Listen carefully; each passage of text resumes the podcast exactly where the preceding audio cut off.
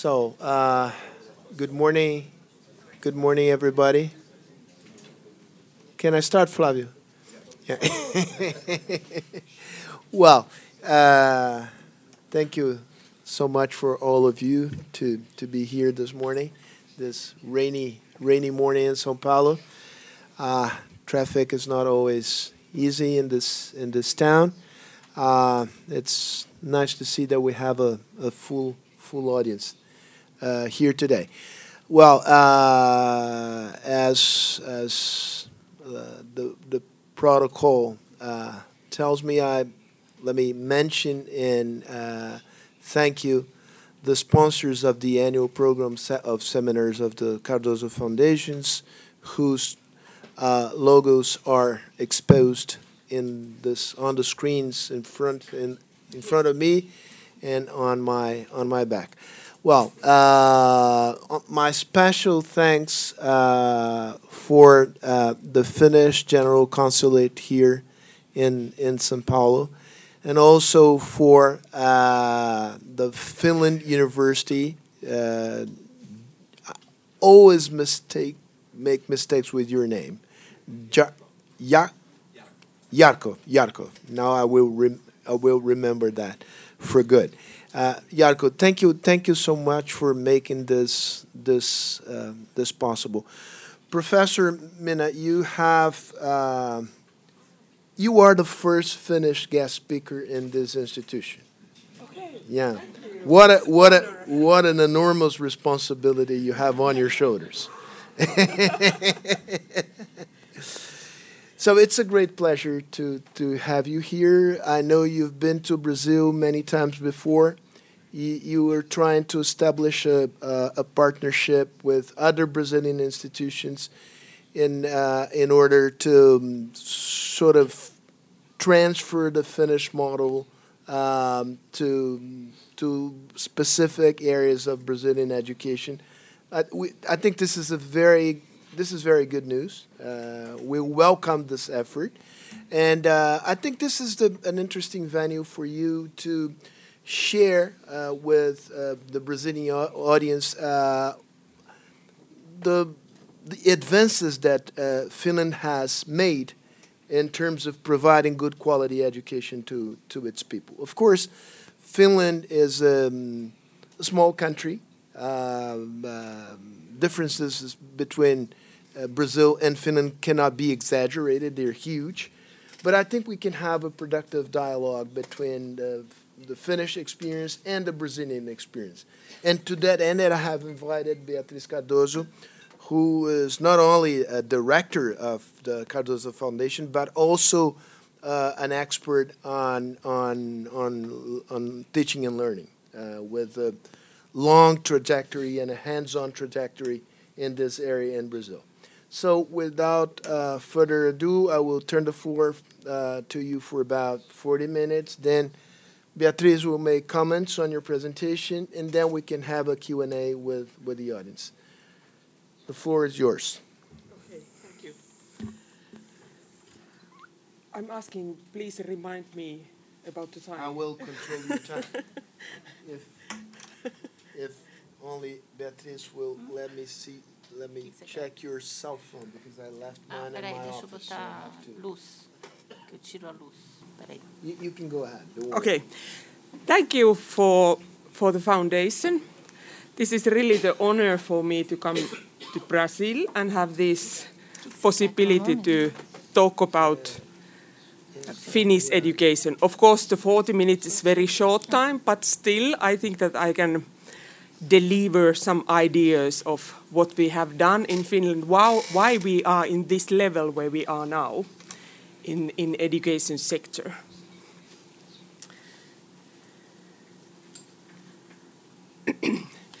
Title of my presentation is Teacher Education is a key element for successful educational system. And it's also the argument.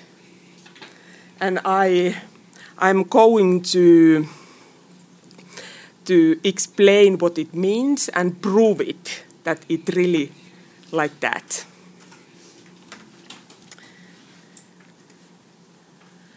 first, I like uh, to start from the history. Not very far from, not from the Greece or antique, but uh, some main ideas what we have done in the past and what what level of education we have had in Finland in 19th. Um, in the first half, does it? No. Okay, I, I, I thought that I, I will have the animation in that one, but maybe it's not. uh, in the beginning of the 90s, even even up to the 1950s, Win Finland was the most was the one of the poorest country in Europe.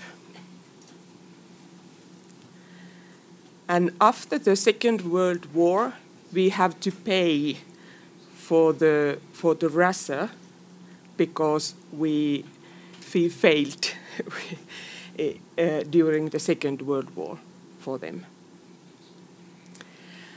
Uh, we have uh, challenges, as uh, he mentioned.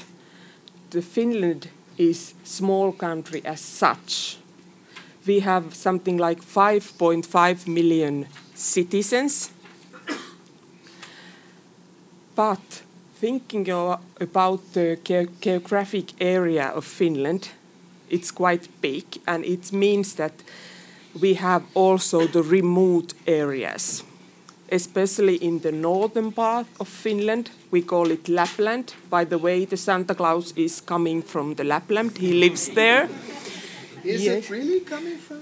Yes. Yeah, okay. And then in the southwest, we are ha having the Ar archipelago, where we have uh, something like 20,000 Iceland. It, it means that uh, our citizens are scattered all over the Finland. And then we have, because of that reason, we also have the long distances, because the most popular area in Finland is surround the capital Helsinki, which is situated in the southern part of Finland it means what it, how it affects the education and education systems. It's not very famous to get the teacher position from the northeast part of Finland. Of course, the Santa Claus is living there, but but still, it's hard to live there because three months during the Finnish winter time, it's meaning from uh, November to end of the January, we have very dark months. We can't see even the sun. And it's cold place and it's, uh, it's also remote area. But still we are having the teachers there. And, and in the middle I have put the box in international uh, comparison studies in the 1970s and 1980s, the Finnish students' achievement in basic educational skills, reading, math, sciences, reading, writing also, was about average or even below within OECD countries. Because now, as you know, that we are in quite high level in those rankings. But we, we haven't been there always. Yes, but that was the situation in the past, something like 50 years ago. And we recognized that, and we thought that we need to do something. And the first step, what we did, in the end of the 1960s uh, and beginning of the 1970s, we separated the politics from the education as such. Of course, we need the decision makers and the politics because they are important because they are running the whole country. but still, still the idea is that the politics are supporting the education, and the education specialist expert are the ones who are uh, making the decisions, and the politics are asking uh, the helps and ex expertise from the from the educational expert for the decision making.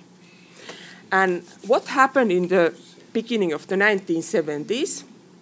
We had a big educational reforms. The main philosophical idea was that we uh, will promote the strong emphasis on educational equity. And what we did in the system level, we established the nine year joint comprehensive school for all students. Before that, we haven't. But then we started to implement it 1970s in, in whole Finland, but not at the same time. We started from the north, from, from the Lapland, and we proceed phases, step by step, towards the south. And also, what we decided, we started the new university based teacher education at really at the universities, even before that, we, we had the teacher training, but the teacher training were in certificate level in some teacher training centers, not at the universities. And the first master degree teacher pro program started to 1979 at the universities. But what happened? How this big change or reforms affected, influenced the whole Finnish society? Because if you are doing something in education, it affects the whole society. The may, maybe the first and more visible change happened in the achievement in the international comparison studies, like PISA, TIMSS, and so on, where they measure those uh, basic educational skills. As, as you can see in the picture, I hope that it works. Uh, when we did that reform, 1970, in the middle of the 1970s started to change. The, the rankings were better. They changed all the time, time in positive way, comparing the, to the OECD average. But what else? The gross domestic product per capita Finland also rised up. And you can see it from this, this figure at, that it's really effect that in positive way.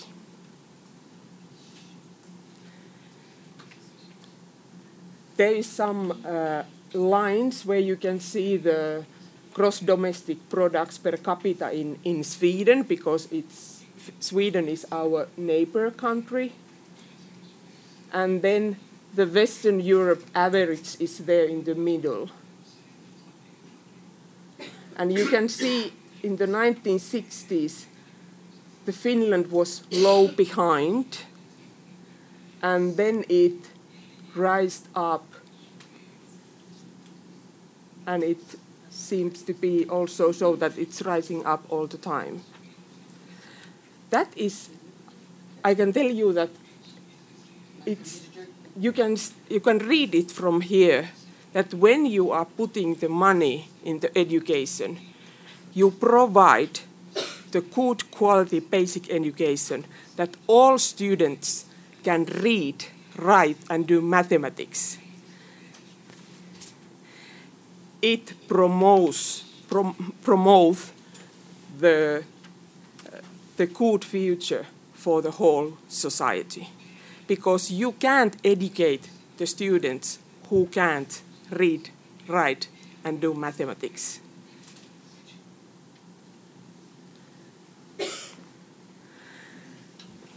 And then the next slide is where I have put some extra information for that, that figure, that diagram,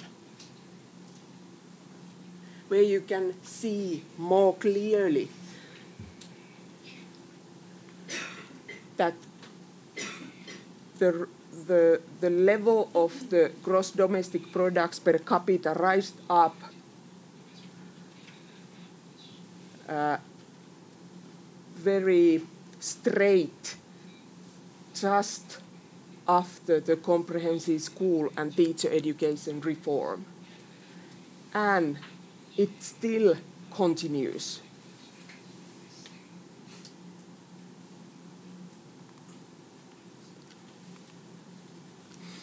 But because we are now in the area, and, and my background is also in teacher education, I have trained all kind of teachers past 20 years at the universities. Teachers from, from early childhood education up to the adult education. We can say, based on the research, that large studies in many countries has shown that just increasing the number of teacher certificates, it meaning that, that if we are training more teachers, is not necessarily an impact on teaching quality and student learning. It doesn't rise up to quality of education if you just train teachers.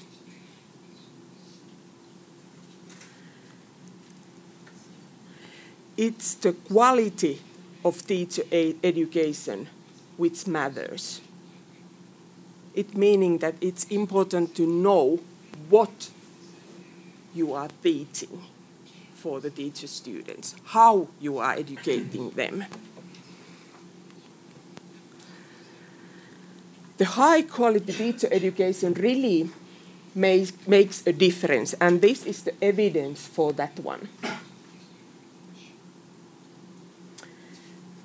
As I told you before, we started 1979 the new teacher education at the universities. It meant that all teachers in Finland should have at least master degree in education in all levels.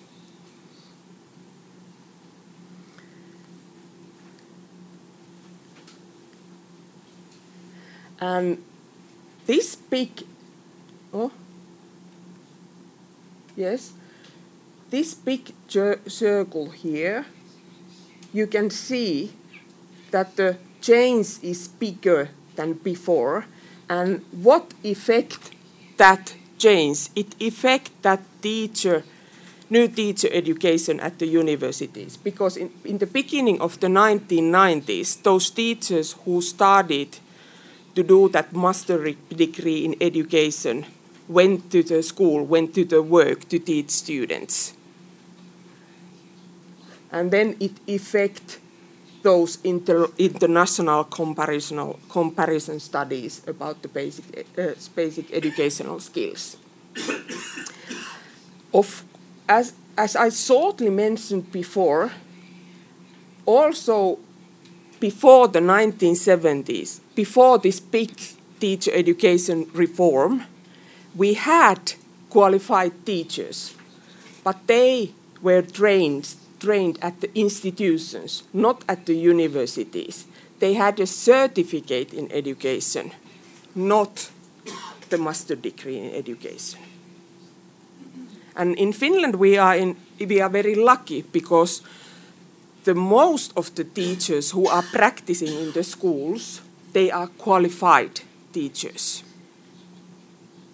In some areas, we still have unqualified teachers. It's not very big amount of them, but some of them are. And those areas are near to Helsinki, our capital, where, where we have the big schools, lot of students, and then we are lacking the qualified teachers.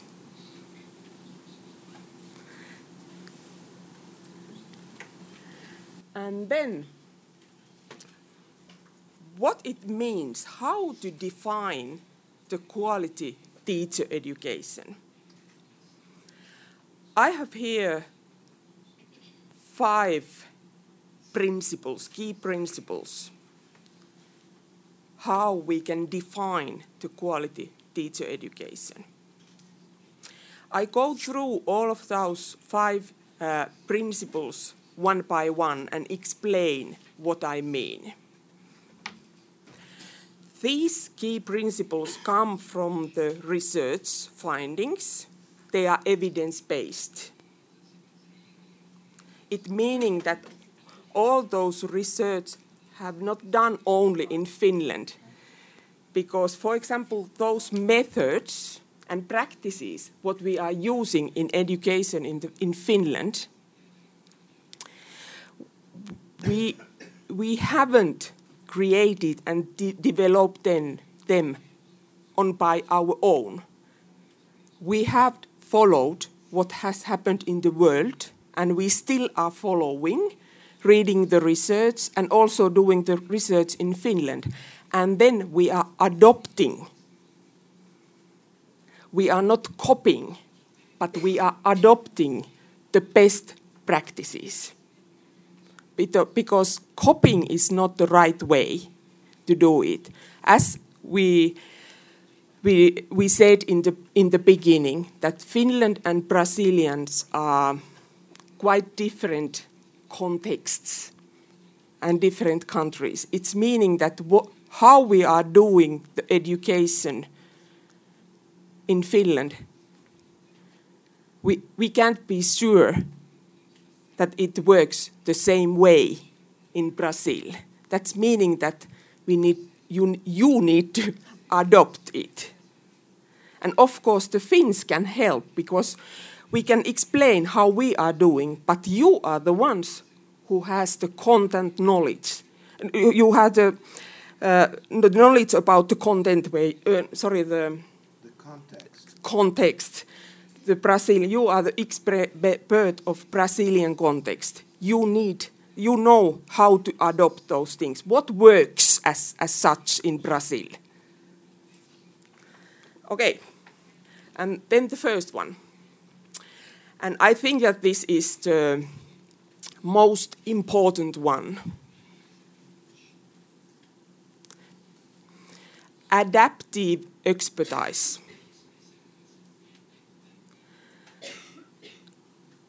The idea of teacher education is to pre prepare those teacher students to be the change agent. They are the ones who are changing the world.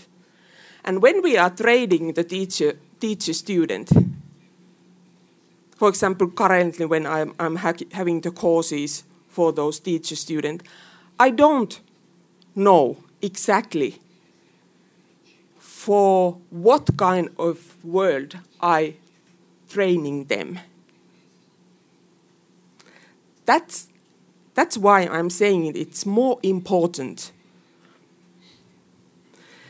to give for them and train for them the skills that they can find, select, uh, uh, analyze and use the information what we are having, not just giving the knowledge for them, because the world is full of knowledge and information, many kind of knowledge, visual, uh, auditive, mainly.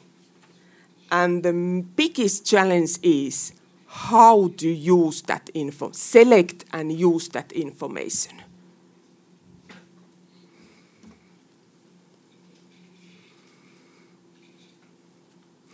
And also I like to rise up that word what I have put there, collaborative development. Teachers are working in the schools and they are having the workmates. They are not alone. And even surround the, the schools, there is a community. And for example, the one biggest issue in Finnish basic education curricula is that school and the teachers have to cooperate with the parents.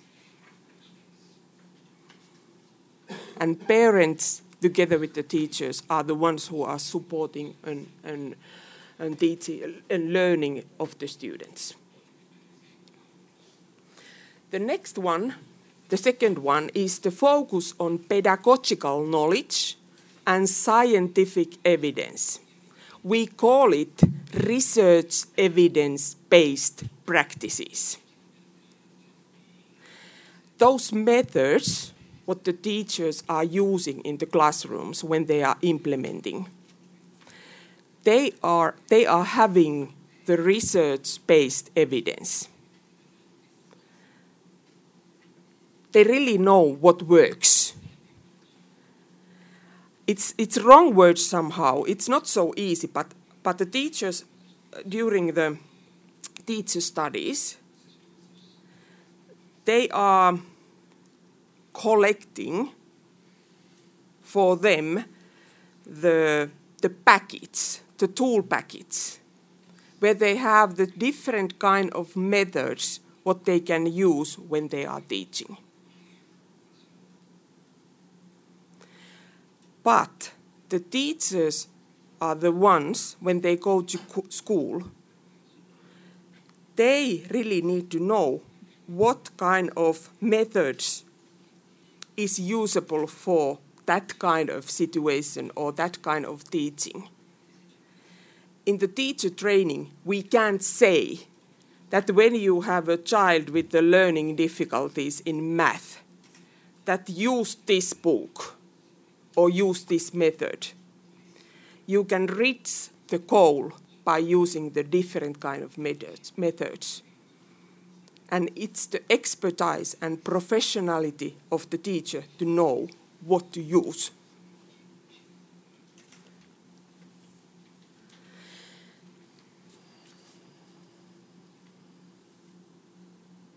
And when we moved the teacher education from the institutes to the universities.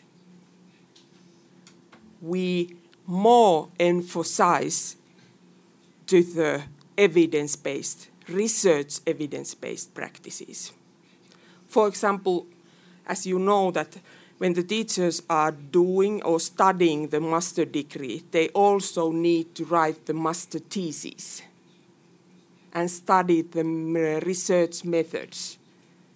And that gives for the teachers the knowledge and abilities to read scientific articles and follow the current discussion and research about the education, that they can develop their professionality.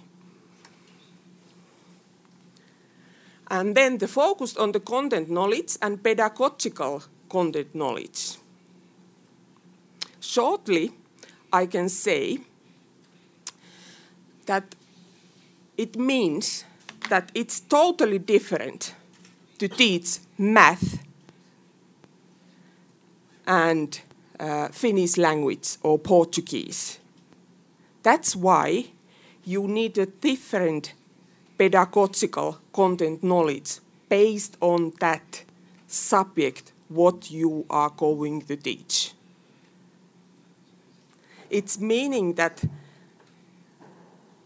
you need to have different kind of pedagogical training based on the discipline what the teachers are, are, are studying and going to teach in the school.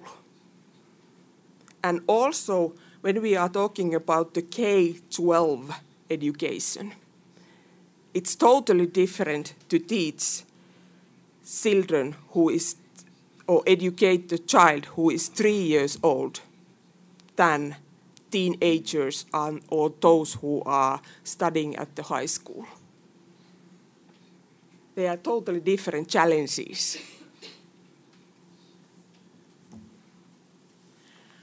Uh, focus on deliberate practice.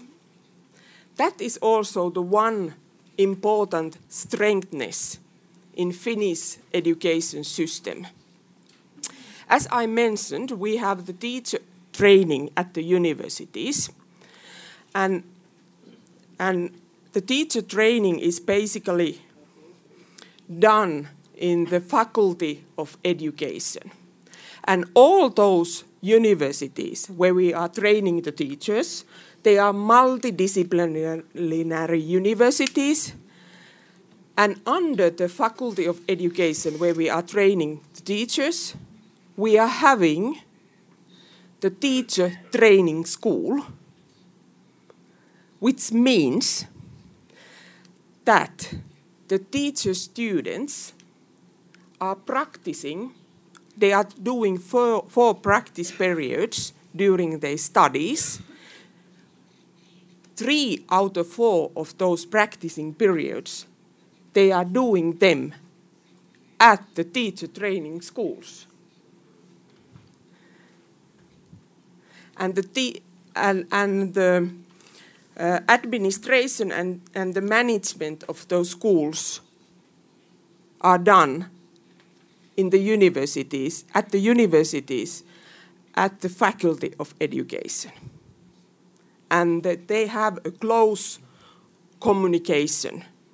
The teachers who at the university teaching, I don't like that word, but theory, how to teach, and also those the connection is very close with those teachers who are teaching at the teacher training school, really the, doing the real work with the, with the students. It means that the teacher students can practice what they have learned in the teacher training schools.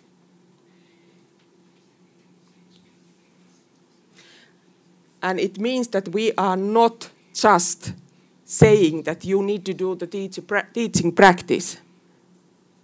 We are also mentoring the students, going with as such.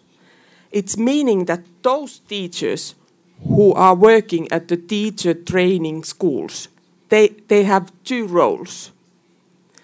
They are the teachers for the students, the pupils, and they are also teacher trainers who are mentoring the student teachers. And then also those professors, lecturers, and so on who are working at the university, at the Faculty of Education. They are also mentoring the students when, when they are doing their teaching practice. They are not alone the students, I mean. And the last but not least, ethical professionalism. The, uh, the career of the teacher is very popular in Finland. It, me, it meaning uh, it's very popular in Finland. Uh, the most popular careers in Finland are lawyer, medical doctor, teacher, and nurse. We are very lucky. And teachers in Finland, they are respected, respected professionals. And you can understand that it helps the teachers to do their work because the community surround the school they respect their work and that's why it's very important when you are training or educating the teacher professionals you also taking care of the ethical issues. The teachers are teaching uh, cognitive skills and knowledge for the students, but also they, they take care the whole, uh, take care, maybe not exactly take care, but they support the student personal development. And also the schools give and support the local civil society. Teachers' work is really multi-dimensional. They have a lot of responsibilities. And in the past, in the history, when we had the small schools in the villages in all over the Finland, nowadays we have just, you know, saved the resources and combined so that we have closed very small schools and in, in rural areas and try to put them together in the bigger schools.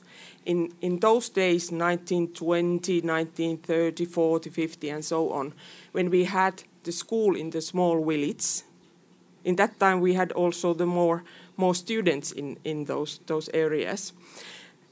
The teacher were the promoter of the whole village. He, he or she usually lived at the school with his or her family and run the whole village, organizing the activities and for example the money collection for those who are suffering and uh, organizing the trips to the capital of Helsinki and, and planting the plants and growing the potatoes and so on, running the whole village as such. That's why we still think about that teachers have the important role in the society. They are the role models as such. And, and when the new teachers that teachers are graduating and start their first uh, job at the schools, they usually feel it very hard because the parents and the society is following and assessing, evaluating how they are behaving also during their free time.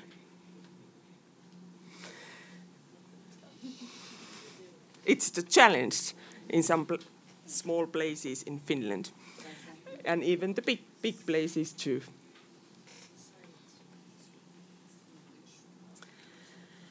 And for the end, I have here written the example of the composition of teacher pedagogical studies in, in teacher education curricula.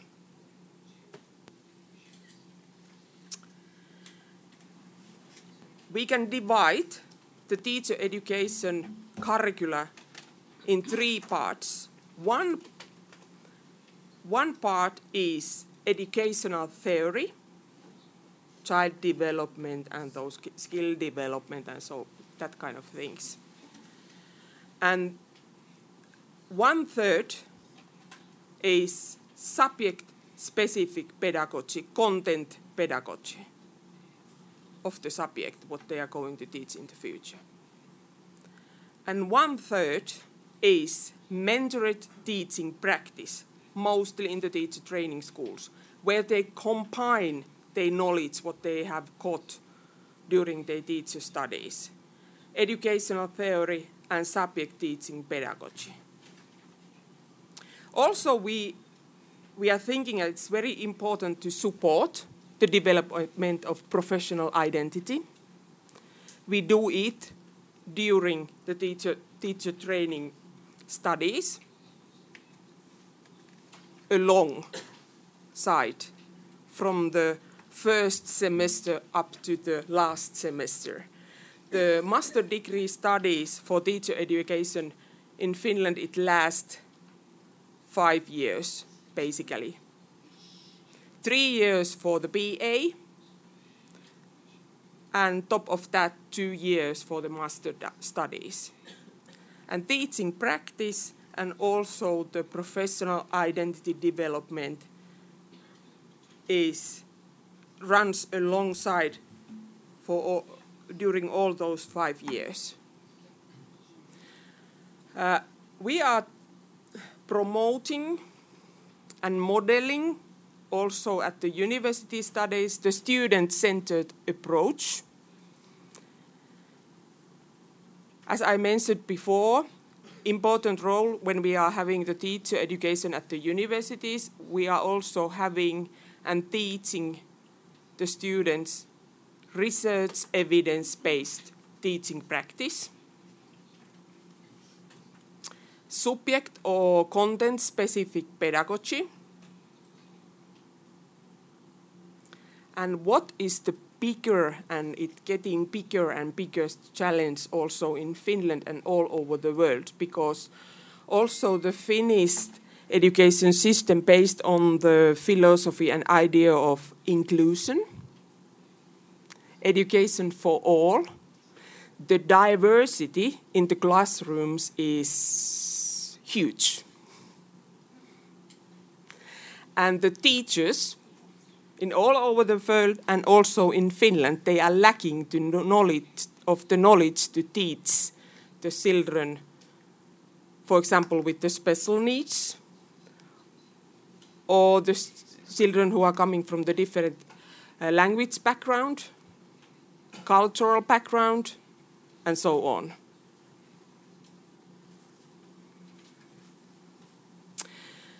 Uh, also, the, the idea during the teacher education is give the tools and the knowledge for the teacher students how to support students' well-being and motivation. Uh, all students are not motivated we know it, and they can even lose their motivation during the school years. The teachers have to have uh, knowledge and skills, at least to try rise up the student intrinsic motivation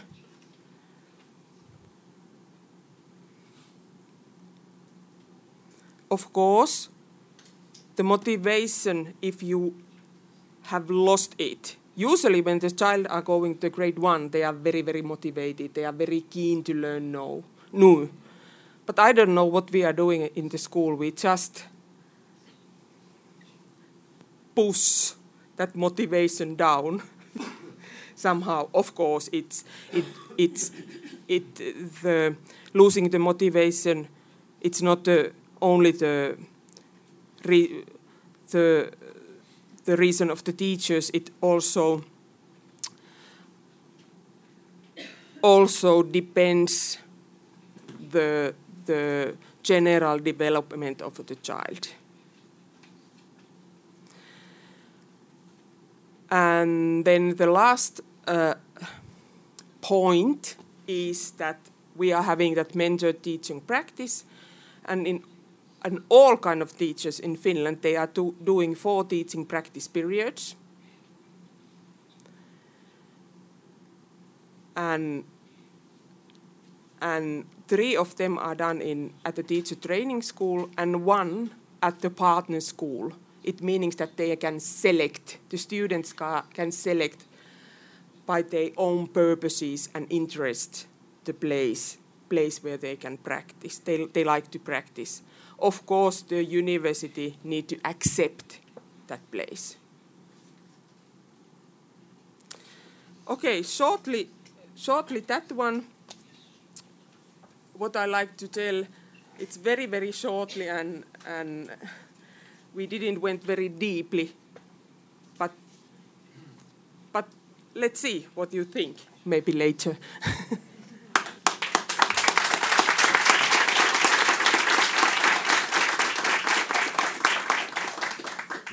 Mina, thank you, thank you so much for this wonderful presentation. Uh, before Beatriz starts um, her comments, let, let me just uh, tell you that I see people taking pictures of the screens. You're allowed to do so, but you don't have to because this presentation will be available on the foundation uh, site with the video and other materials and um, and, uh, and Otávio Dias, who is who is there, is in charge of writing a a wonderful uh, summary of of the presentations and uh, and the Q and A session. Um, Beatriz. Bom dia para todos.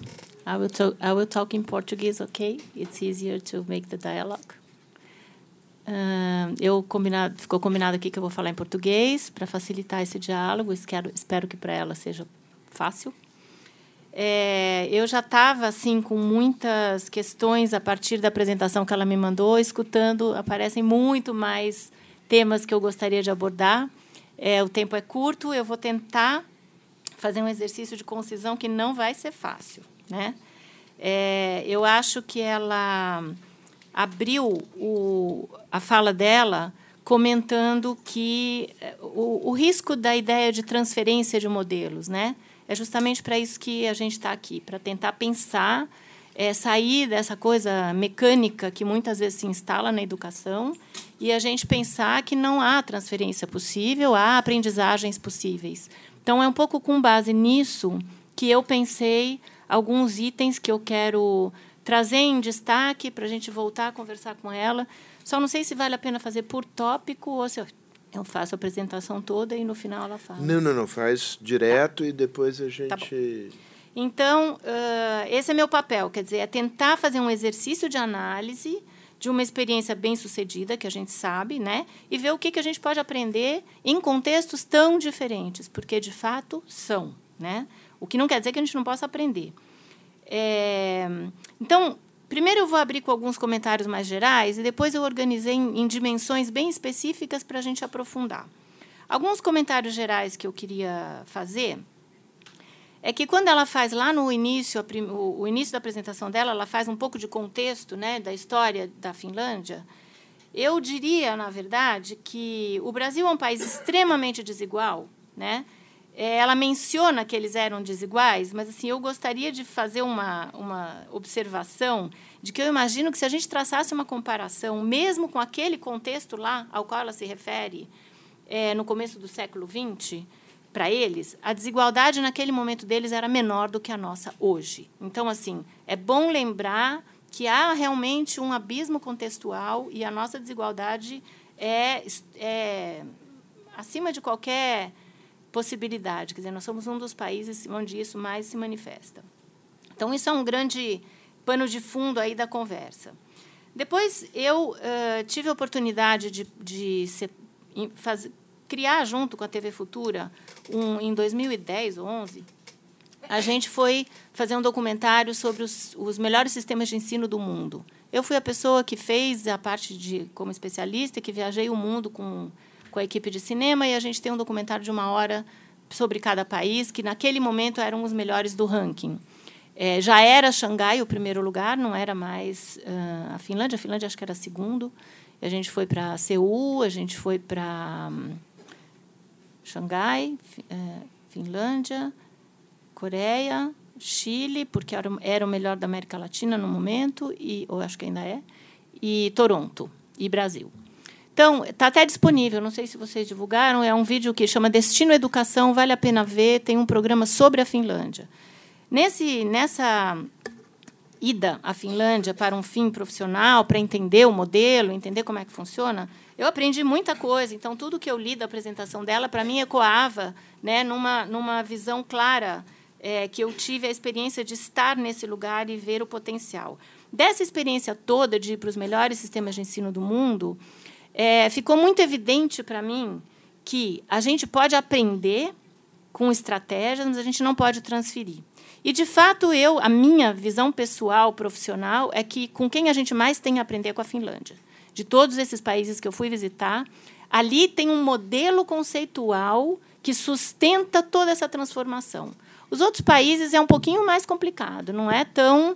É, você não identifica tão claramente algumas premissas e valores que se manifestam numa transformação. Por isso que eu acho que a experiência da Finlândia é tão relevante para a gente. Embora o contexto seja radicalmente mais diferente, se a gente pegar Xangai, Xangai tem um número de habitantes pelo menos mais próximo, né? É, mas eu acho que aqui a gente tem muito mais a aprender se a gente começar a fazer uma triagem, uma compreensão do que, são os pressupostos que estão por trás dessa reforma toda que eles enfrentaram. Quando eu fui lá, é, a gente ouviu muitas entrevistas e tal, e uh, uma das coisas que, que apareceu e que eu fiquei muito impressionada é que é, contaram para a gente que em um dado momento, eu não sei dizer em que época, mas foi lá no, no começo do no, no início do século mesmo, do século passado, é, a igreja determinou que para se casar era preciso saber ler e escrever. Então, é, por que, que eu estou trazendo isso com, além de uma anedota interessante, porque realmente é, você vê a diferença que faz, eu estou trazendo isso aqui em primeiro plano para é, corroborar a ideia de que grandes transformações elas são fruto de uma dimensão política, uma dimensão técnica, mas de uma dimensão cultural. Então, isso é um, isso cria uma base cultural que é radicalmente diferente da experiência que a gente tem. E é, pra... aqui provavelmente aumentaria a taxa de analfabetismo. Aqui. É, para fugir do casamento. É. Então ele fala, eu prefiro não aprender a ler e escrever. Talvez, talvez. É, mas é, no, o que tem por trás disso que eu estou querendo botar em primeiro plano é que ela tá, ela menciona na primeiro, nos primeiros slides que é, a Finlândia era um país pobre. De fato, a Finlândia era um país pobre economicamente. Agora, um país pobre é diferente de um país pobre e iletrado, que é o nosso caso. Né? massivamente iletrado. Então, isso lá na origem, você tem essa, essa basezinha aí que já cria um, uma diferença bem, porque é muito complicado e difícil. Acho que a gente deve cada vez olhar mais para estratégias onde a gente quando eu voltei desses documentários, isso para mim ficou claro que um dos grandes desafios da educação é que a gente seja capaz de gerar estratégias para aprender com esses países e ver como é que a gente faz mobilizações que impactam a cultura no, no que tange ao conhecimento, à educação. Todos esses países que estão no, no, nível top do ranking valorizam o conhecimento culturalmente. A gente não valoriza. Né? Como é que a gente faz para começar, para iniciar isso? Por algum caminho há de ser possível. Então, lá, eu acho que esse pequeno exemplo, meio é, é, curioso, né? mas a igreja assumiu um papel. E a, a, igreja colocou ali na linha de frente uma coisa muito importante, que criou uma base para você dar um salto como eles deram em tão pouco tempo. Porque é importante dizer que é em tão pouco tempo. Também só que eu, porque eu mencionei o documentário, na Coreia, por exemplo, que os economistas brasileiros amam a Coreia, e a Coreia é o exemplo deles em qualquer seminário, o salto da Coreia é muito. Também foi em pouco tempo, como a Finlândia, mas é muito diferente. E o salto da Coreia ele depende dos indivíduos daquela sociedade. É uma sociedade competitiva, onde se instalou uma briga para ver quem vai mais longe, quem chega primeiro em Harvard, quem chega primeiro no MIT. Está lá no documentário, vale a pena assistir. É muito diferente do movimento que aconteceu aqui, que é um movimento coletivo, como ela diz, de tomada de decisão, de tomada de consciência e, então, de desenho de uma série de estratégias que fizeram deram condições para enfrentar o problema. Então acho que é bem importante ter em mente, porque a gente aqui às vezes vai indo, vai pegando exemplo e fica encantado com o que aconteceu na Coreia também. Tem que tomar cuidado e tem que entender o que tem o que tem por trás dessas dessas mudanças todas. Para além disso, ainda no campo geral, eu diria, já esqueci da minha apresentação. Mas estava indo muito bem. É, não é só para eles poderem acompanhar. É, para além disso, eu acho que tem um outro dado que a gente tem sempre que trazer para primeiro plano em qualquer conversa sobre educação, para a gente aprender com os outros, mas nós temos uma estrutura federativa muito particular. E essa estrutura eh, federativa, ela nem sempre, é, nem sempre as mudanças, as transformações que a gente quer fazer, elas estão no âmbito é, de competência é, administrativo-financeira da esfera que está responsável por aquele nível de ensino. Então, você tem milhões de questões que são relativas a repasse de verba, por exemplo. Você quer fazer uma, trans, uma transformação na sua rede, você é um secretário, um gestor consciente, embasado, você está amarrado, muitas vezes, por dimensões que é, ultrapassam a sua capacidade, a sua alçada né, técnica e você não consegue. Então, a gente tem que lembrar sempre que o Pacto Federativo no Brasil ele é um complicador que deve ser considerado em qualquer tomada de decisão para o enfrentamento dos problemas que a gente enxerga no campo da educação. É, depois eu queria até que ela comentasse um pouco mais. Eu não, eu não, eu procurei um pouquinho como é que é a estrutura federativa da, da Finlândia.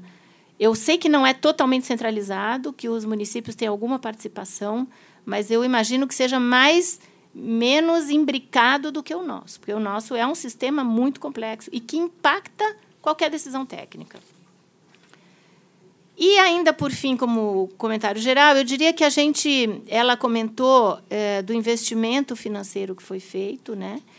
E no Brasil é, é óbvio que a gente precisa aumentar ainda mais o investimento em educação, porém não é não é, é, menor o investimento que se faz em educação. O grande problema que a gente tem é como reorganizar o que e o como se gasta. Né? E educação de qualidade é cara.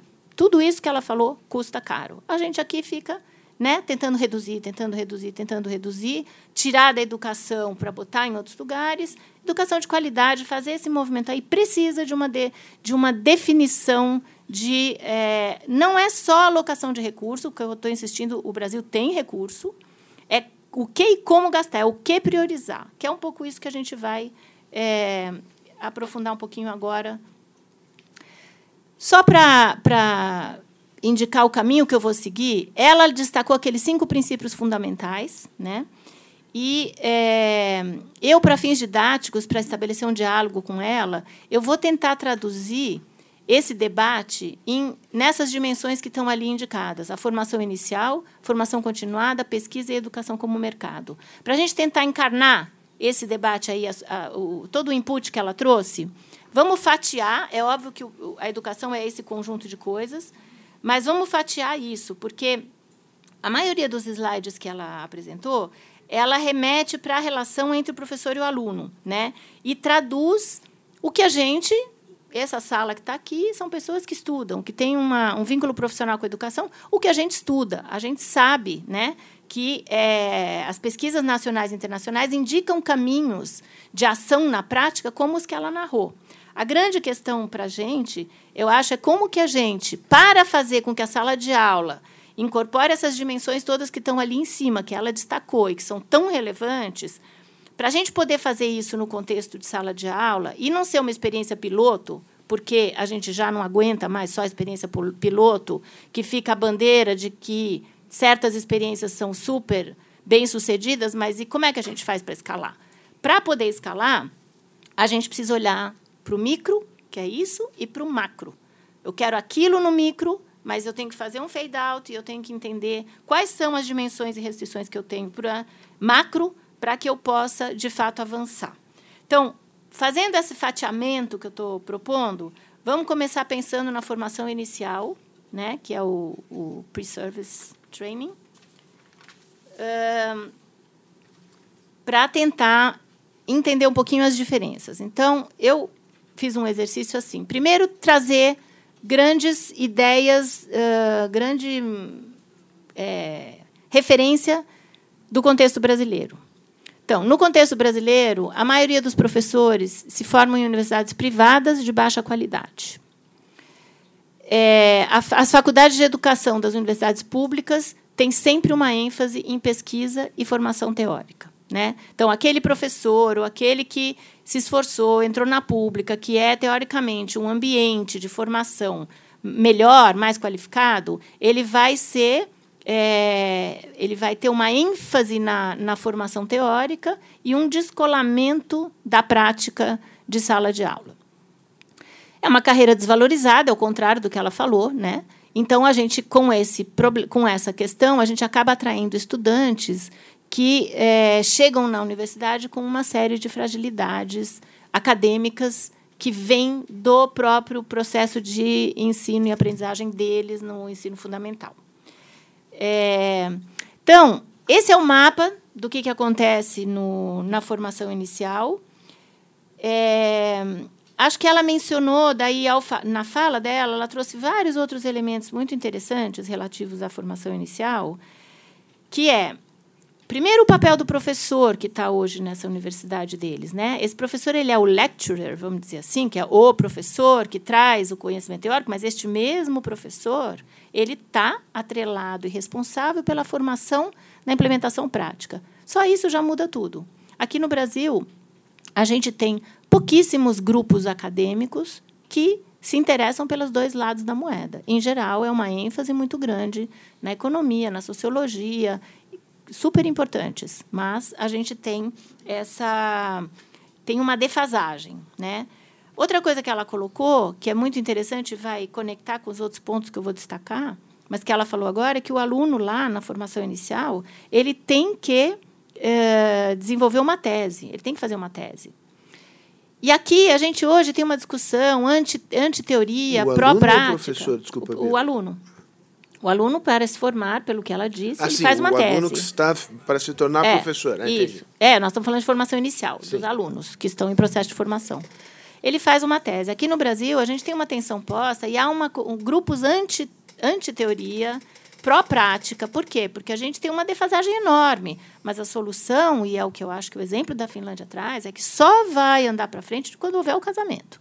Ou a gente cria tanto na formação inicial quanto na continuada, daqui a pouco a gente fala.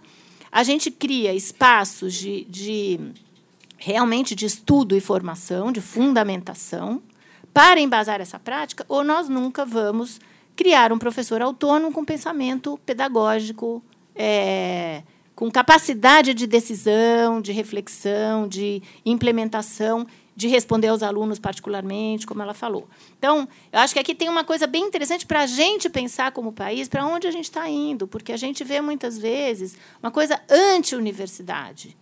Eu sou a primeira, eu fui da universidade, eu saí da universidade, eu sou do mundo do terceiro setor hoje em dia para implementar mudanças, mas a gente tem que ganhar a universidade para que ela esteja aliada com a gente nessa missão que é enorme né, de transformação do contexto educacional. É, então, junto com isso, vem, na formação inicial, segundo ela disse, todo o desenvolvimento de expertise e profissionalismo. Né? A gente faz uma coisa muito. A gente infantiliza muito, todos os alunos da educação são super infantilizados, são tratados como um aluninho, pouco. Pro, ali não nasce o embrião de um sentimento profissional relativo à ética, como os médicos, que deveria ser. Né?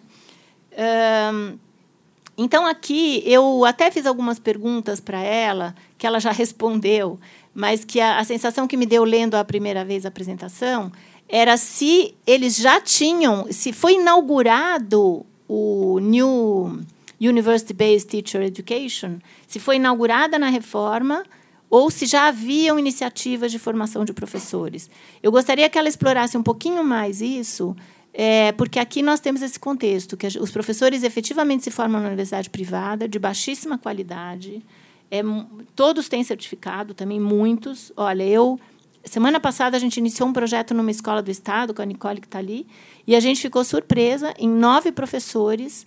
A gente começou a fazer apresentação, professores do quarto ano é, de uma escola do Estado aqui em São Paulo. Todos tinham pelo menos três formações três formações de graduação, às vezes, quase todos com uma formação de é, mestrado, universidades que você nunca, nunca, nunca ouviu falar.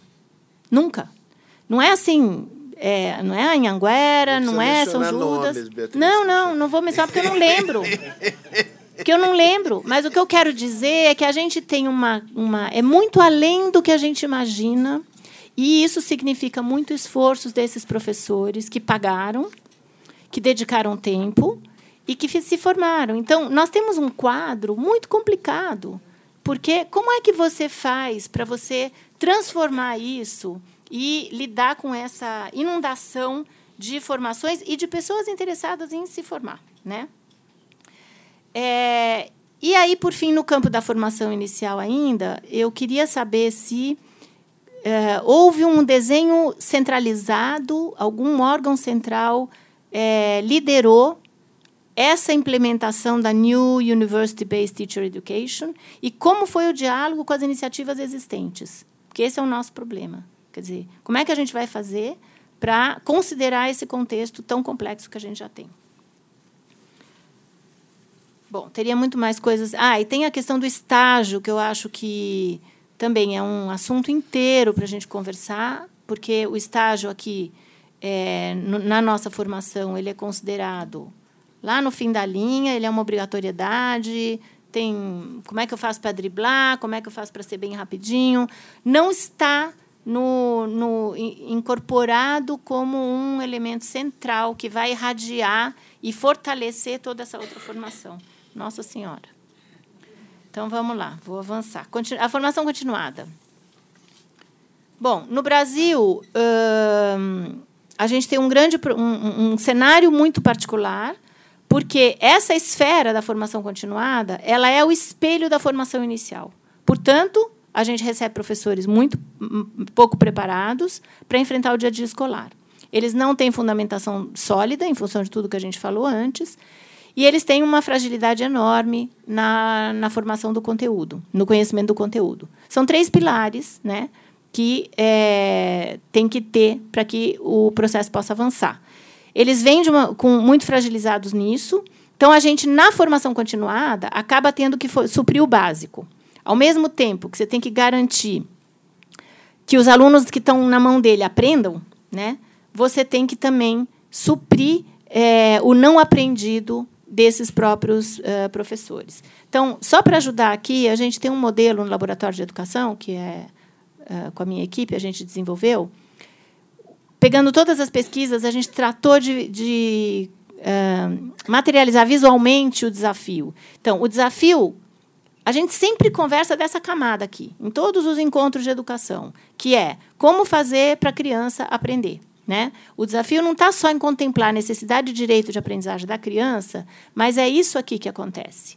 A gente tem dois processos de aprendizagem superpostos, onde a gente tem que entender a dimensão do aluno, mas a gente tem que entender a dimensão do professor como um adulto em processo de aprendizagem.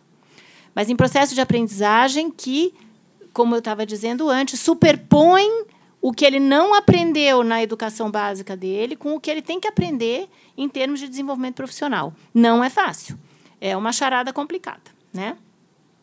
Então, hum, isso aqui é simplesmente uma outra representação gráfica que a gente tem, que é para tentar é, é, explicitar mais claramente que o desafio, primeiro, ele exige uma perspectiva sistêmica. A gente, com tudo isso que eu falei até agora, que a gente é um país que tem uma estrutura federativa complexa, você tem muitas camadas dentro do processo educacional, não dá para entender a coisa de forma isolada. Para cuidar da criança que está aqui na, na ponta de cá, é, não sei daqui como é que eu vou fazer, mas a criança como, como a, quem aprende, tem to, a gente tem que entender o adulto como alguém que aprende, a gente precisa criar instituições que promovam este processo inteiro, a gente precisa desenvolver eh, plataformas onde você possa da, oferecer conteúdo para que eles possam se apropriar, e tudo isso tem que ser feito com base em pesquisa.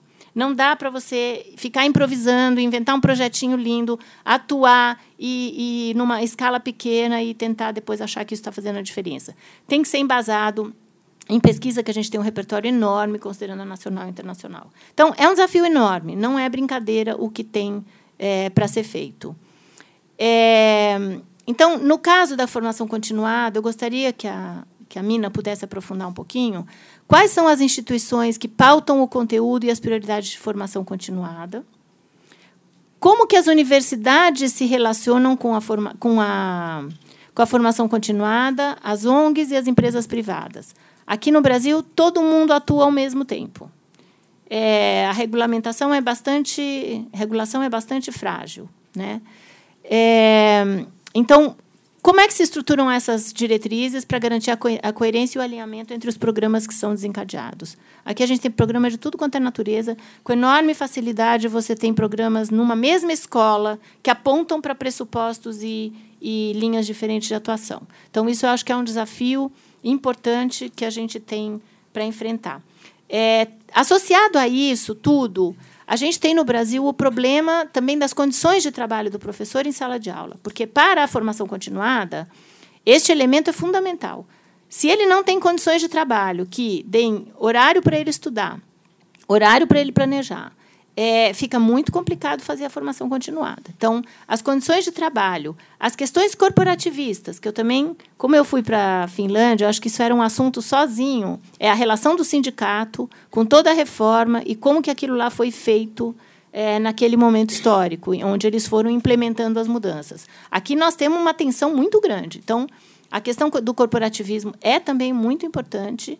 É, e outro exemplo rápido, Xangai, por exemplo, quando eu fui fazer o documentário, o professor ele tinha uma carga horária de oito horas diárias, sendo que ele estava com crianças, na relação da, com a criança, diariamente por duas horas. As outras seis horas. Então, não é, eles estão no primeiro lugar do mundo, não é também só porque né, resolveram encontrar um bom caminho técnico, é porque tem uma estrutura que dá condições para isso. Eu acho até exagerado. Acho que não precisa isso. Mas só para a gente localizar como é que fica, vira primeiro do mundo, né? Bom, um outro. O menor contato possível com as crianças. não, não é isso, porque eles dão muito atendimento individualizado e para os pais. Não é isso. Pior é que não é. Eles estudam, eles planejam, eles chamam pais, eles atendem crianças. É bastante contato. Mas é um privilégio, né? Bom, outra dimensão muito importante para a gente implementar uma reforma dessa, dessa natureza é a questão da pesquisa. A gente já falou um pouquinho, meu tempo está curto. Mas aqui no Brasil a gente tem uma desvalorização de toda pesquisa que está focada no conhecimento pedagógico. Então, uh, há pouco investimento em pesquisa no campo da educação, o foco está sempre nas na, na, no âmbito mais teórico. É, há mais reconhecimento. É, é só vocês verem os eventos de educação. Enche quando chama o economista famoso. O, é assim que funciona. A gente tem um, uma desvalorização da, do, da discussão e do conhecimento que se constrói no âmbito da prática. É, a pesquisa sobre o conhecimento pedagógico em sala de aula e aprendizagem são uma minoria em relação ao repertório que, que se desenvolve. Então, eu não tenho nada contra a colaboração do, de todas as outras áreas do conhecimento. Elas são super bem-vindas, desde que a gente esteja com condições de diálogo em pé de igualdade. Esse que é o problema, é que não está por várias razões, por, por nós mesmos do campo da educação. Não estou dizendo que a culpa é dos outros, mas é uma coisa que a gente tem que olhar, porque senão a gente vai ficar eternamente colonizado por olhares que são externos aos às demandas e as e as os desafios que estão postos no âmbito da prática. A gente tinha que ter um diálogo mais produtivo para a gente poder avançar mais. É... Bom, faltam linhas de pesquisa que enfatizem tudo isso. Então, eu queria saber um pouquinho na Finlândia como foi, como é que se dá essa interação entre a cultura escolar e as pesquisas e vice-versa. Como é que a pesquisa influencia a prática escolar e como é que a prática escolar influencia a pesquisa? Como é que esse mundo acadêmico se estrutura em volta é, da, da permanente revisão e atualização do processo pedagógico? Ela já deu um pouco de exemplos falando dos desafios atuais, né? que é de como motivar os alunos e que são de fazer uma educação centrada no aluno, que é uma novidade que tem vindo da, da Finlândia, mas eu acho que essa é uma dimensão importante para a gente olhar. E, por fim, um último ponto que eu acho que a gente quase nunca fala sobre ele, mas que a gente não pode deixar de falar no Brasil, que é a questão da educação como mercado. É, a educação é mercado aqui e em qualquer lugar do mundo, né? É, nada contra que ela seja, ela é um grande mercado. É, não é necessariamente ruim. Para mim, o grande desafio é como é que a gente estabelece e começa a discutir questões de regulação, né? Regulação e a garantia de que é, essa, essas iniciativas elas estejam em diálogo com as diretrizes gerais. O mercado no Brasil ele é diverso e ele é agressivo. Né? Ele é agressivo. Quem conhece rede pública, quem está na escola, vê que é agressivo. Ele entra por todos os poros. Quais são os filtros que a gente tem? Como é que a gente pode regular para que a gente possa, inclusive, fazer valer mais o dinheiro que é investido por iniciativas de programas públicos? Que estão tentando por um caminho, chega e ele é desviado por outro, porque existe uma falta de regulação nesse, nesse mecanismo aí. acho que isso é um assunto muito importante. É, Vou dar um exemplo. Agora nós estamos em pleno momento de, de, implementação da Base Nacional Comum, uma conquista importante, né? um esforço de anos e pode ter ângulos melhores ou piores para você analisar o resultado final, mas ele é um esforço grande, nacional, importante. E agora, junto com isso, é, começa a ver é, o mercado está se movimentando. Ótimo. Como é que a gente faz para esse mercado para a gente é, ajudar que ele contribua mais? Um exemplo que eu vou dar, que pode dar uma discussão de um dia inteiro, eu estou assistindo claramente uma hipervalorização dos planos de aula. Né? Todo lugar agora é plano de aula, entocha plano de aula no professor, e isso vai ser a solução mágica. A gente tem um país com muitos problemas, a gente sempre tem um sonho de uma solução mágica. Tem hora que é no, foco no professor, tem hora que é foco no diretor, tem hora que é foco no material, tem hora que é foco. Cada hora a gente está hipervalorizando uma dimensão. Agora tem a, a valorização dos planos de aula. O plano de aula em si, ele não é um problema. Dar acesso eh, em larga escala a diferentes planos de aula, eu não acho que é o problema. O problema está no que a gente falou até agora, na formação inicial. Um professor que não tem uma formação sólida, ele não sabe fazer todo o exercício que ela descreveu nos pontos dela, para eles ter critério e se apropriar daqueles planos de aula com autonomia e com profissionalismo. O que, que vai acontecer? A gente transforma o professor num tarefeiro. E quanto mais a gente transformar o professor num tarefeiro, pior vai ficar a nossa possibilidade de levantar desse quadro que a gente está. Então, eu, tem uma dinâmica complicada onde essas dimensões todas elas estão necessariamente é, muito imbricadas e eu acho que seria muito interessante entender como é que o mercado funciona na Finlândia, como é que essas iniciativas e o mercado é amplo, gente, não é só editora, claro, tem um papel muito importante mas startups, empresas privadas, ONGs, eu sou do mundo das ONGs, mas a gente tem que olhar com critério isso também, porque também tem, é cada um com seu projetinho, entrando na escola, querendo é, fazer é, com seus próprios é, pressupostos. Como é que a gente faz para essa trama toda ficar um pouco mais articulada? Teria vários outros pontos para comentar, mas acho que senão a gente não vai poder aproveitar as perguntas e um diálogo mais próximo com vocês. Então, na medida do, do possível, a gente continua falando. Eu deixo aqui algumas referências. É... Ai, não saiu de novo. O... Eu fiz parte de um grupo de 10 especialistas internacionais, liderados pelo Fernando Heimer, de Harvard, e tinha até um finlandês colega lá. E a gente escreveu um documento que era para estar naquele quadro vazio que não está, que se chama Connecting the Dots. E é um documento para pensar. Era a gente estava numa Alliance for Teaching. Eram dez especialistas internacionais pensando por onde a gente começa a, trans, a não é localizado, são são um, são recomendações gerais para qualquer país que queira se engajar numa transformação da, da, do ensino. E vale a pena dar uma olhada nesse documento, ele está disponível no nosso site, que é esse aí, é www. Uh, ah, não está o do laboratório. labiedu.org.br, que é o laboratório de educação. Lá você tem esse documento Connecting the Dots, que vai tratar exatamente de tudo isso aqui, vale a pena, é bem interessante. Então é isso, a gente continua no, ah, só mais uma coisinha. Nesse documento, a gente chamou a atenção, eu esqueci. O ponto central é porque lá o grande, a grande eixo que a gente propõe é coerência e alinhamento. Tudo isso que eu falei é justamente porque a gente precisa estruturar as ações tem mil ações de, com boa, boa intenção e boas iniciativas. Nessas diferentes camadas que estão envolvidas no processo educacional, precisa ter coerência. Se a gente conseguir ter coerência, tanto no nível escolar, quanto no nível é, da gestão pública da Secretaria de Educação, quanto no nível é, do MEC, que vai definir. No, dentro da, da próprio Ministério, você tem, às vezes, programas que não são tão coerentes entre si. Se a gente fizesse um primeiro exercício de coerência e alinhamento, eu acho que a gente avançaria muito tecnicamente. É em torno disso que, que esse documento, é isso que o desse documento aprofunda. Então, é isso.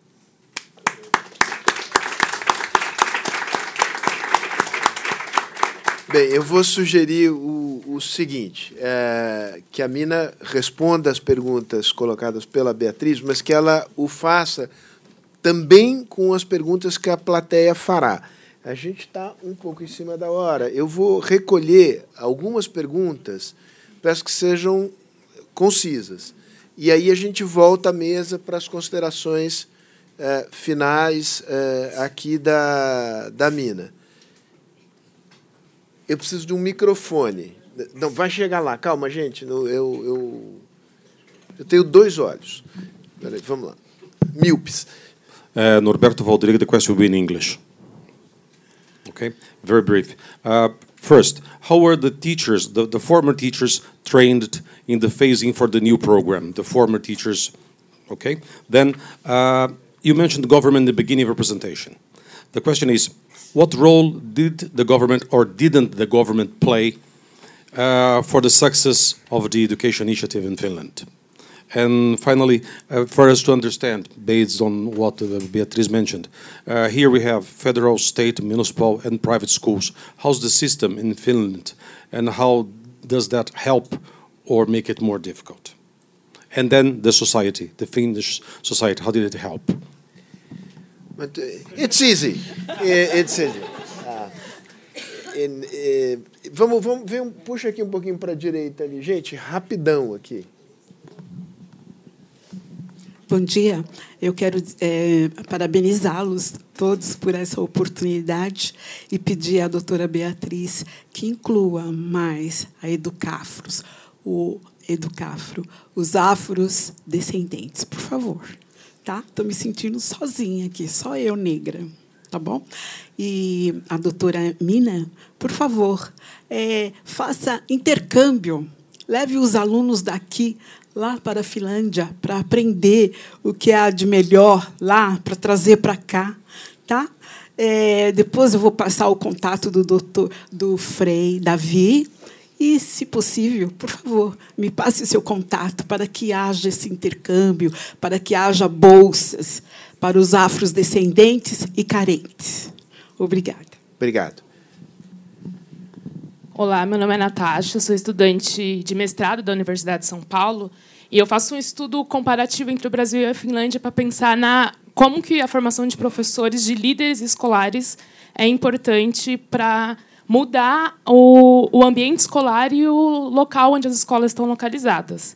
E aí o que me chama a atenção é como que na Finlândia uma cultura de educação foi importante para que o país se modificasse ao longo do, dos anos e se essa mudança fosse rápida e eficiente. Então, eu queria que você explorasse mais essa ideia de se existe uma cultura de educação na sociedade finlandesa com que faz com que a, tenha essa valorização tão intensa da educação no país. E uma outra questão que é bem pontual, você comentou sobre a formação de mestrado, e eu gostaria de saber se, durante a graduação, essa formação inicial de do, dos alunos pode ser em qualquer área, e depois eles fazem um mestrado em educação, por exemplo, um advogado pode depois fazer um mestrado em educação e começar a dar aula, ou tem que ser nessas grandes disciplinas que a gente tem, que é história, geografia, biologia, e depois fazer um mestrado nessas áreas para se tornar professor. Muito bom. Mais uma e a gente volta aqui. Ah, então, então vai, mas num ato de generosidade extrema. Não, agora eu já passei para cá. É, as duas moças aqui. É, bom dia.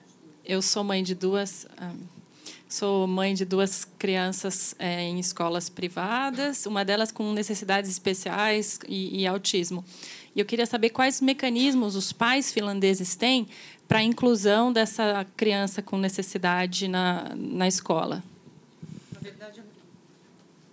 Na verdade, a minha pergunta acaba complementando a dela, é, curiosamente, porque é, ela falou que a Finlândia atingiu um grau de excelência na diversidade. E eu queria saber qual é essa receita, até porque eu também sou porta-voz da inclusão da pessoa com deficiência e da pessoa madura. Tenho um programa de rádio e eu queria que ela, que ela desse assim, uma dica para a gente. Tá bom. Bom, agora, é, é, tá, então a, a, a, Beatriz me pede aqui para fazer. Tem uma pergunta para ela, ela vai responder. Ela me contou que vai ser super rápido. E, e depois a Mina vai ter a tarefa facílima de, em 10 minutos, contemplar todas as perguntas, curiosidades, inquietações e necessidades da plateia.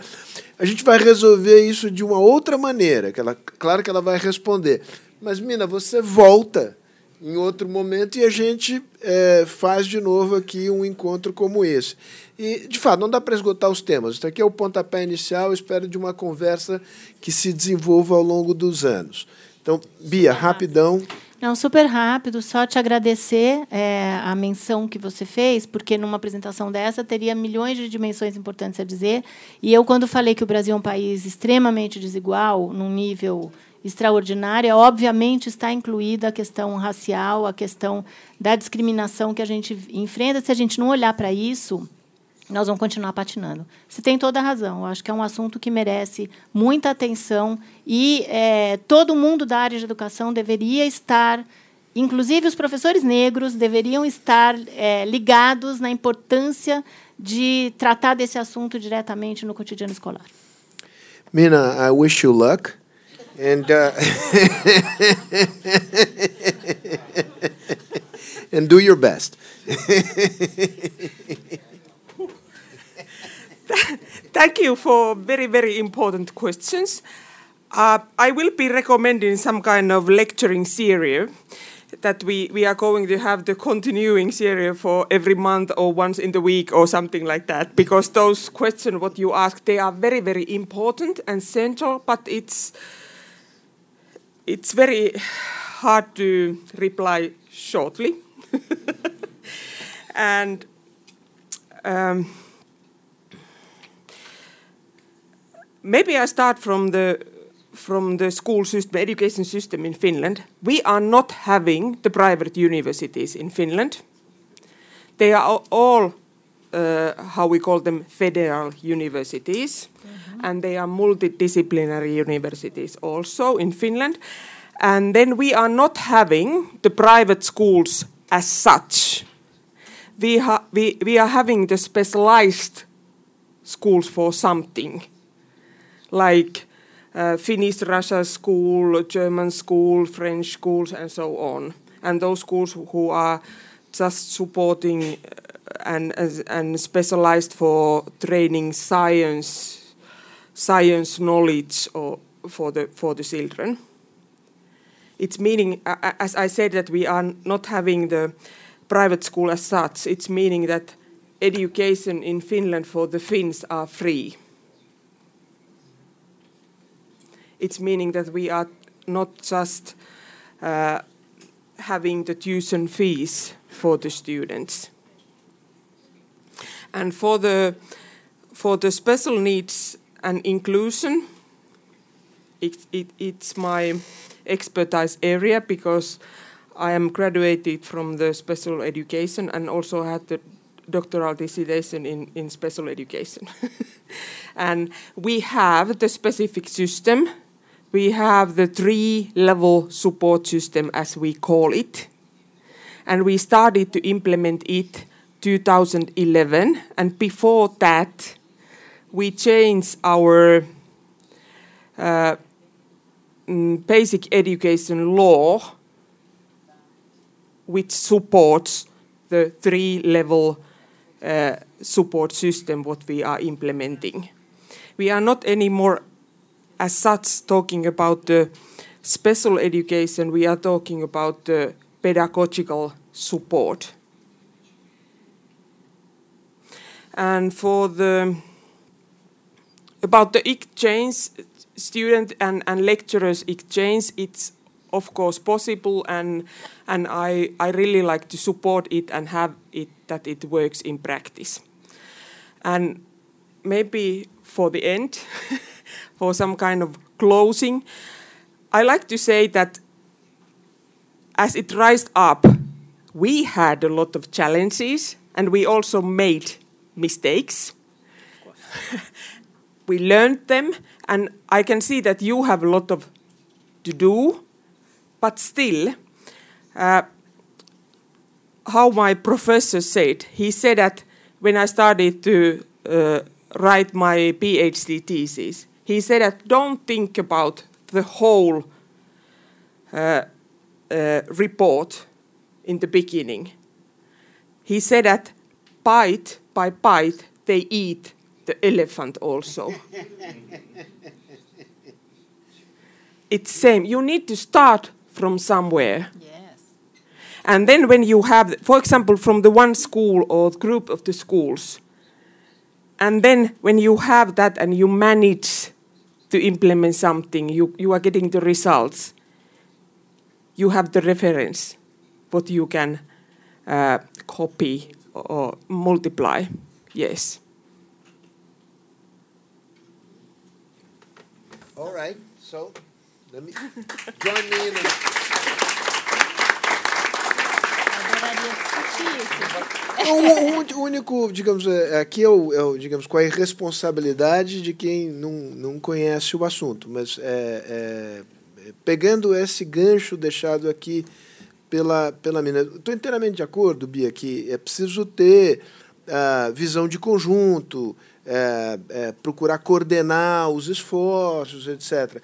Mas, não, dada a desigualdade no Brasil, as enormes diferenças regionais, é, sempre eh, o esforço será necessariamente desigual e desequilibrado. Ele vai ter setores de vanguarda e setores que vão estar mais eh, atrasados em relação a esse, a esse processo. Então, esta ideia de eh, eh, haver. eh, e existe isso, não estou falando de nada extraordinário. Exemplos de esforços no nível local que res- produziram resultados. Isto vira uma espécie de farol que serve de referência para um conjunto de outros eh, atores eh, e municípios, porque, digamos, coordenar eh, o, o- o- universo brasileiro, a complexidade do universo brasileiro, imaginar que todos os astros vão se alinhar para que essa galáxia possa se movimentar. Não, essa galáxia vai se movimentar pelo método que nos é peculiar, que é o método confuso. Mas agora eu né? vou ter que responder É, é, também. Agora você me provocou. Não, Não, foi, não foi isso que eu cometi um estava erro, dizendo. então. Não, Então, um- cometeu, um eu minuto, vou um minuto, Não, então um você minuto. falou dois, eu vou falar três. É, não, é o seguinte, não foi isso que eu falei. Na verdade, o que eu vim fazer aqui é, para aproveitar uma experiência internacional de maneira consistente, a gente precisa entender o mapa. O mapa de onde que nós estamos situados. Eu não estou dizendo que só pode mexer se mexer tudo ao mesmo tempo. Não. Mas não dá para cair no conto de que a gente faz uma experiência. Ou, por exemplo, o professor é o eixo central. Todo mundo sabe, as pesquisas mostram e a prática mostra. Agora, adianta focar só no professor? Não, não adianta.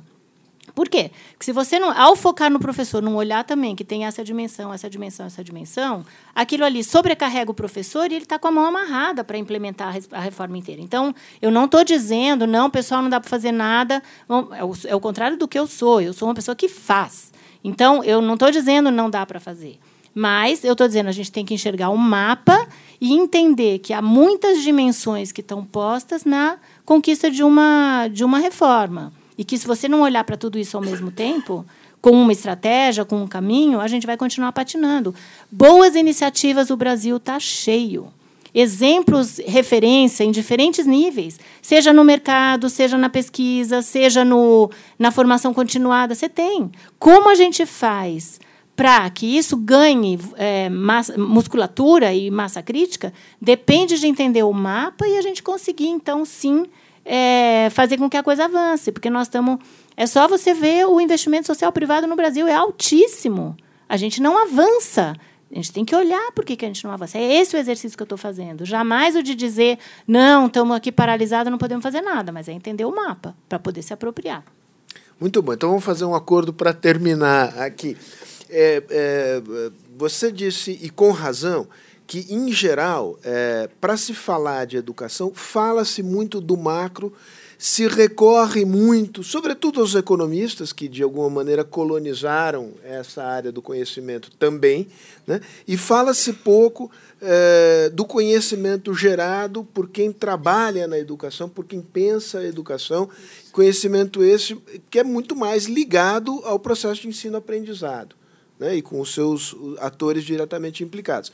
Então, a gente faz o meia-culpa, a gente tem feito muito pouco disto aqui na Fundação Fernando Henrique Cardoso. Talvez tenha sido a primeira vez que fizemos isso. Ouço vozes, ouço vozes. Gilda, Gilda, você sempre quer os temas macro aqui. Nós vamos discutir Fundeb, competências federativas e tal.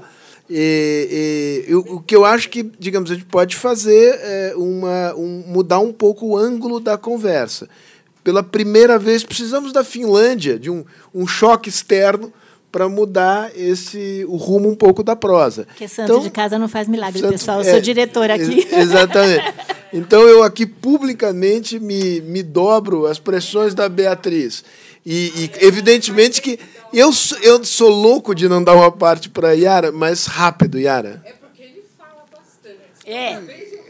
é. Claro, alguma prerrogativa tem que ter.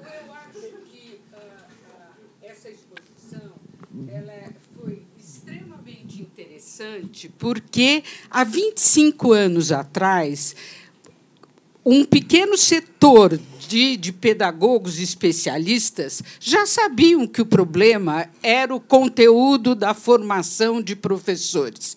A grande questão é que o que me deixa muito feliz é que hoje ele é trazido como tema principal sozinho.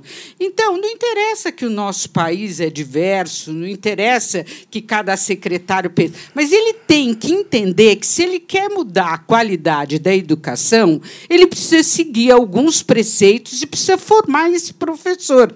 Porque se o professor não sabe, ele não vai conseguir ensinar. ensinar crianças com os avanços tecnológicos que nós vivemos, é, hoje em dia, é muito difícil e muito complexo. Então, parabéns para o Instituto, fundação, parabéns para os diretores da Fundação, que conseguiram emplacar um tema que é um tema de interesse nacional. Só o tema é de interesse nacional. E o que a Finlândia nos traz é que existe possibilidade, se ele estiver adequado e com foco na comunidade, no entorno onde ele se dá.